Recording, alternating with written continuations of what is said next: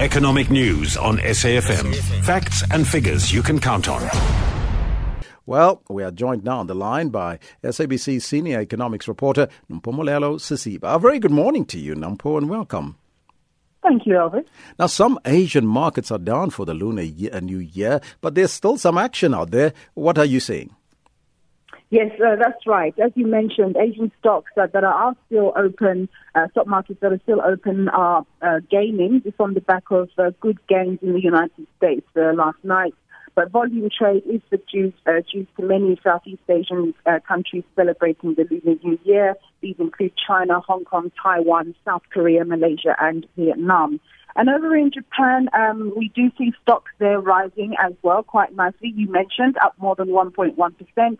Um, and also in more economic news, uh, the Prime Minister there, Shinzo Abe, he reappointed the Bank of Japan's governor, uh, Haruhiko Kuroda, uh, for another five-year term. Some analysts believe this is an indication uh, that the country's quantitative easing stimulus program may remain for quite some time to come. We wait and see what will happen there. Um, and like you say, um, the United Just uh, firing on all cylinders. Um, I think it's the fifth consecutive uh, day of gains. It's almost as if that wobble, which was quite a big wobble that happened uh, late, uh, early last week, uh, never happened at all. Now, the JSE had an amazing run yesterday. The all share rose 3.7% up to 59,533, just shy of that 60,000 mark. Uh, could it have something to do with the change of guard in the presidency, you suspect? I wonder. Look, it was, it was pretty profound trade. I mean, um, the JSE, I mean, while I've been covering the markets, I haven't seen it uh, jump like that. So, yes, I think it does have a lot to do with it. It's got to do with confidence.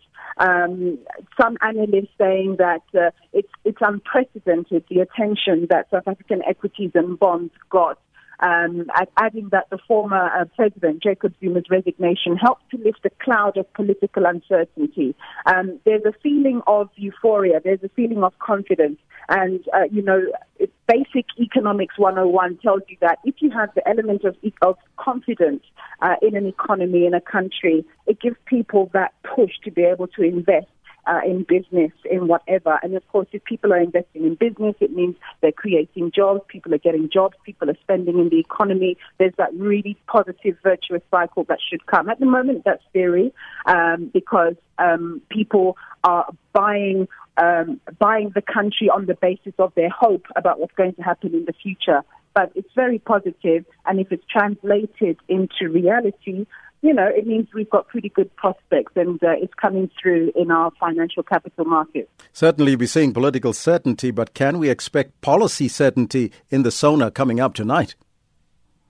Well, that's the thing, isn't it? I mean, you know, uh, there's a lot of euphoria, but after a party, you have to now clean up, don't you? So mm. uh, that is exactly what Mr. Ramaphosa will have to do. And then he's saying he's going to need to constitute a very good cabinet team, good leaders around him. They say that any ministers that have a whiff of corruption on them, he's going to have to get rid of them. But for now, like you say, the focus will be on SONA. Um, and uh, yeah, he needs to articulate what the policy plans are and po- possibly give timelines. There's a real feeling that he might scrap the mining charter or at least meet the mining industry halfway in terms of revising that uh, charter that has created an impasse in the sector. And we know that that sector is very important. It creates, um, it has historically created a number of jobs and it has links with the manufacturing sector and so on. So it's very important that that sector gets addressed and uh, the, and the broader economy. But it, I, I'm hoping, you know, from a personal point of view, that it's going to be a bit more positive because for the past several years, everything's just been negative and our confidence levels have been really down and they're moving up. I thank you so much for your time. That was SABC senior economics reporter Nompumelelo Sisiba joining us on the line.